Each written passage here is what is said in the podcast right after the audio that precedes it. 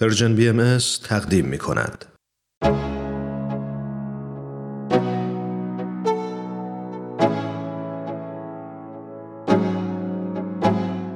همراهان گرامی امروز در برنامه سخنرانی با دومین بخش از سخنرانی آقای دکتر نادر سعیدی نویسنده استاد جامعه شناسی و محقق برجسته ایرانی در خدمت شما آقای دکتر این سخنرانی رو در 29 مین کنفرانس انجمن دوستداران فرهنگ ایرانی در سال 2019 ایراد کردند تحت عنوان سید علی محمد باب و مدرنیته در ایران.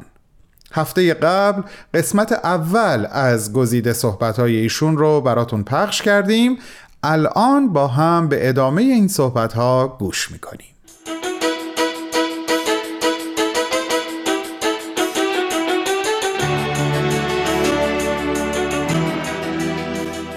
مثال دومی که می‌خوام بزنم مربوط میشه به منطق تفسیر در آثار حضرت باب.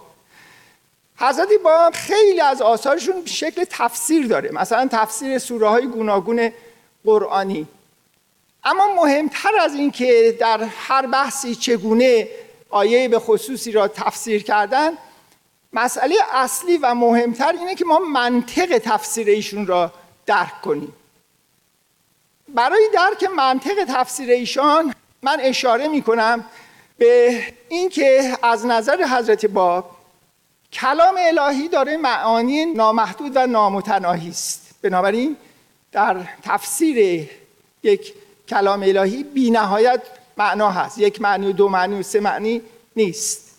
اما این تنوع و تکسر معانی به این معنی نیست که همه این معانی در یک سطح از نظر حضرت باب در ورای این همه معانی نامحدود کلام الهی یک معنی هست که از همه بالاتره که اون معنای راستین کلام الهی را تشکیل میده.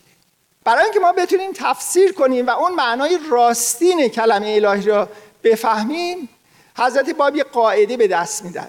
قاعده حضرت باب این است که می‌گویند که وقتی شما دارید یک مثلا سوره قرآنی را می‌خونید شما باید تفاوت بین حروف این سوره کلمات این سوره جملات این سوره آیه های این سوره تفاوت اینها را مورد قفلت قرار بدید و در نتیجه تفاوت بین سوره ها را هم نادیده بیانگارید و در نتیجه معنای راستین قرآن چی میشه؟ معنای راستین قرآن موقعی به دست میاد که به جای اینکه آدم به شکل وسواسی فکر کنه خب این لغت به این معنی در این موقع این نازل شده شعن نزولش اینه از نظر تاریخی اینه و غیره معنای راستین قرآن از نظر حضرت باب موقعی به دست میاد که ما قرآن را تمامیش را وحدت محض ببینیم و یک حرف واحد و یک کلمه واحد ببینیم. اون وقت این حرف واحد این نقطه واحد این کلمه واحد که تمامیت قرآن و حقیقت قرآن هست چیه؟ حضرت باب بیان می‌کنن که این نقطه واحد این حرف واحد این کلمه واحد صرف تجلی خداست. یعنی کلام الهی حقیقتش اون تجلی حق هست. این تجلی حق چیه؟ این حقیقت همه اشیاست. و بنابراین معنای راستین کلام الهی موقعی تحقق پیدا می‌کنه موقعی ادراک میشه که ما بفهمیم که بالاترین معنای کلام الهی چیزی نیست جز بیان این که همه چیز یکیست همه چیز زیباست همه چیز مقدسه همه چیز دارای حق هست. و از نظر حضرت باب به همین علت برای درک این بالاترین رتبه معنا در ارتباط با کلام الهی ما باید از تفاوت میان قرآن و انجیل و تورات و اوستا و بیان و دیگر کتاب های آسمانی هم فراتر بریم. و در نتیجه تمام کتاب های آسمانی را یک نقطه واحد یک حرف واحد ببینیم. و اون حرف واحد چیزی نیست چون صرف تجلی الهی که در این حال حقیقت همه هستی است. این هست از نظر حضرت باب معنای راستین تفسیر در حیطه کتاب های آسمانی. به جای اینکه مسئله تفسیر باعث بشه که افراد مختلف با هم بجنگن با هم اداوت و دشمنی پیدا کنن. هر کس هر جمله را به عنوان توجیهی برای نفرت برای خصومت و پرخاشگری و تبعیض بگیره از نظر حضرت ما معنای راستینه همه کتاب های آسمانی بیان حقیقت همه هستی است و اون معنا اشاره به صرف تجلی الهی است.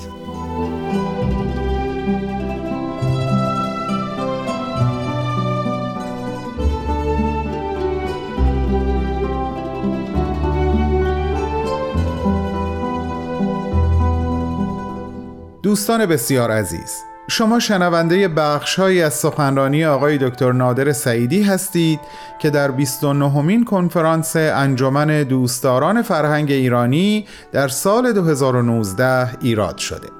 این سخنرانی همونطور که عرض کردم عنوانش سید علی محمد باب و مدرنیته در ایران هست. بعد از لحظاتی کوتاه صحبت‌های آقای دکتر رو پی می‌گیریم. با ما باشید.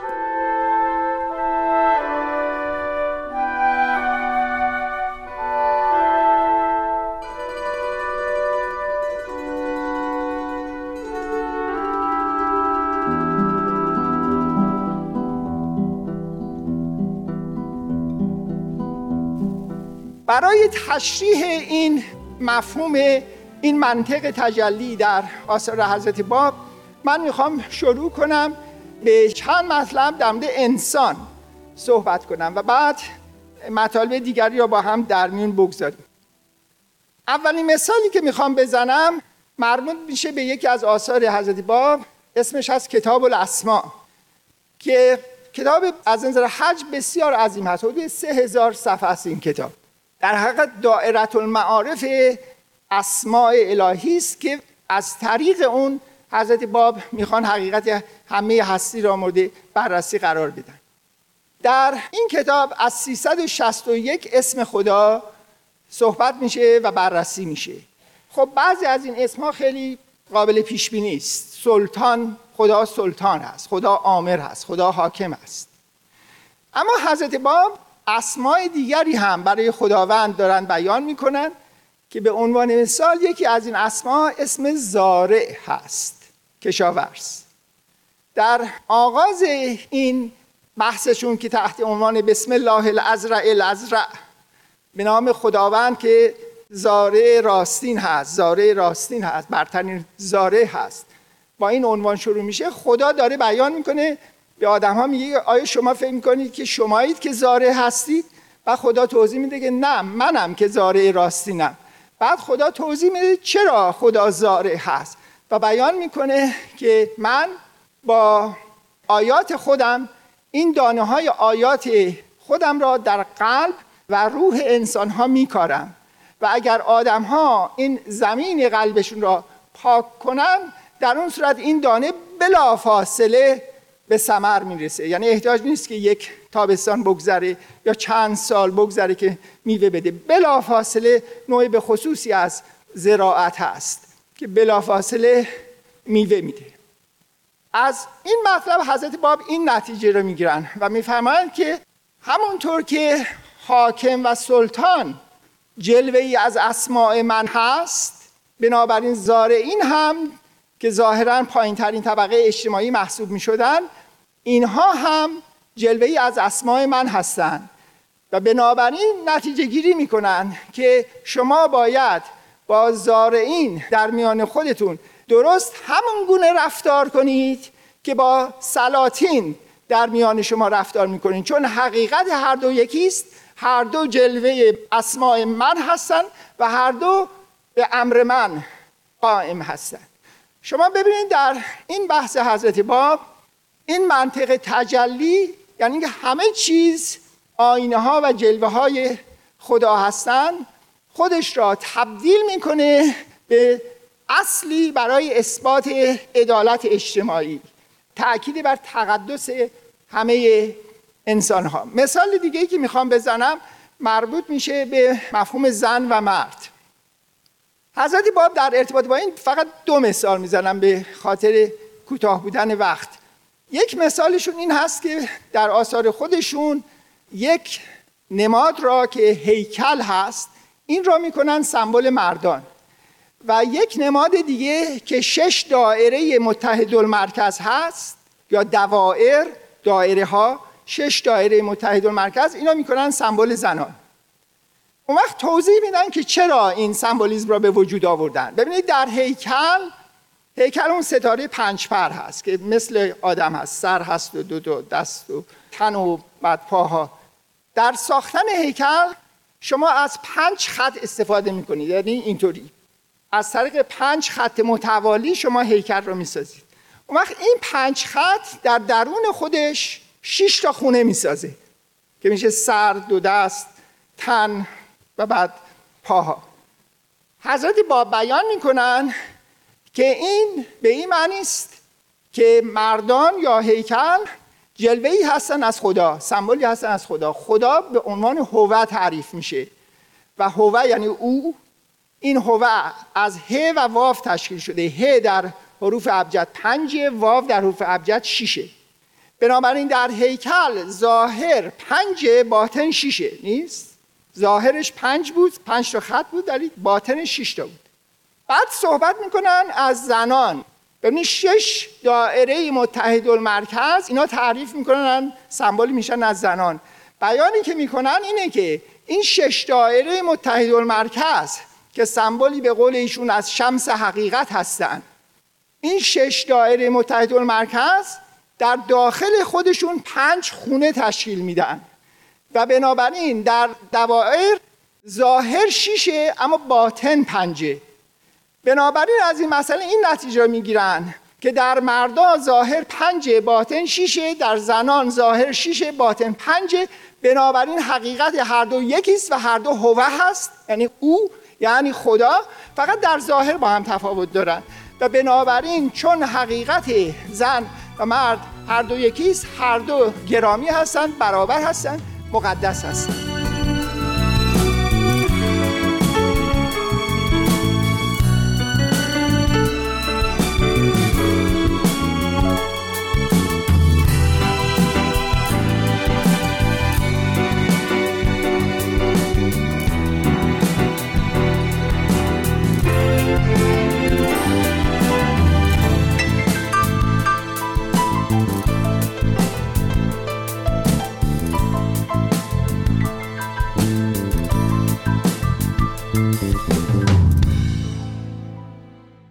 عزیزان این بود دومین بخش از گزیده صحبت‌های آقای دکتر نادر سعیدی نویسنده، محقق و استاد جامعه شناسی که تحت عنوان سید علی محمد باب و مدرنیته در ایران در 29 مین کنفرانس انجمن دوستداران فرهنگ ایرانی در سال 2019 ایراد کردند. از شما دعوت می‌کنم شنبه هفته آینده ما رو همراهی کنین برای شنیدن سومین بخش از صحبتهای ایشون. با بهترین آرزوها.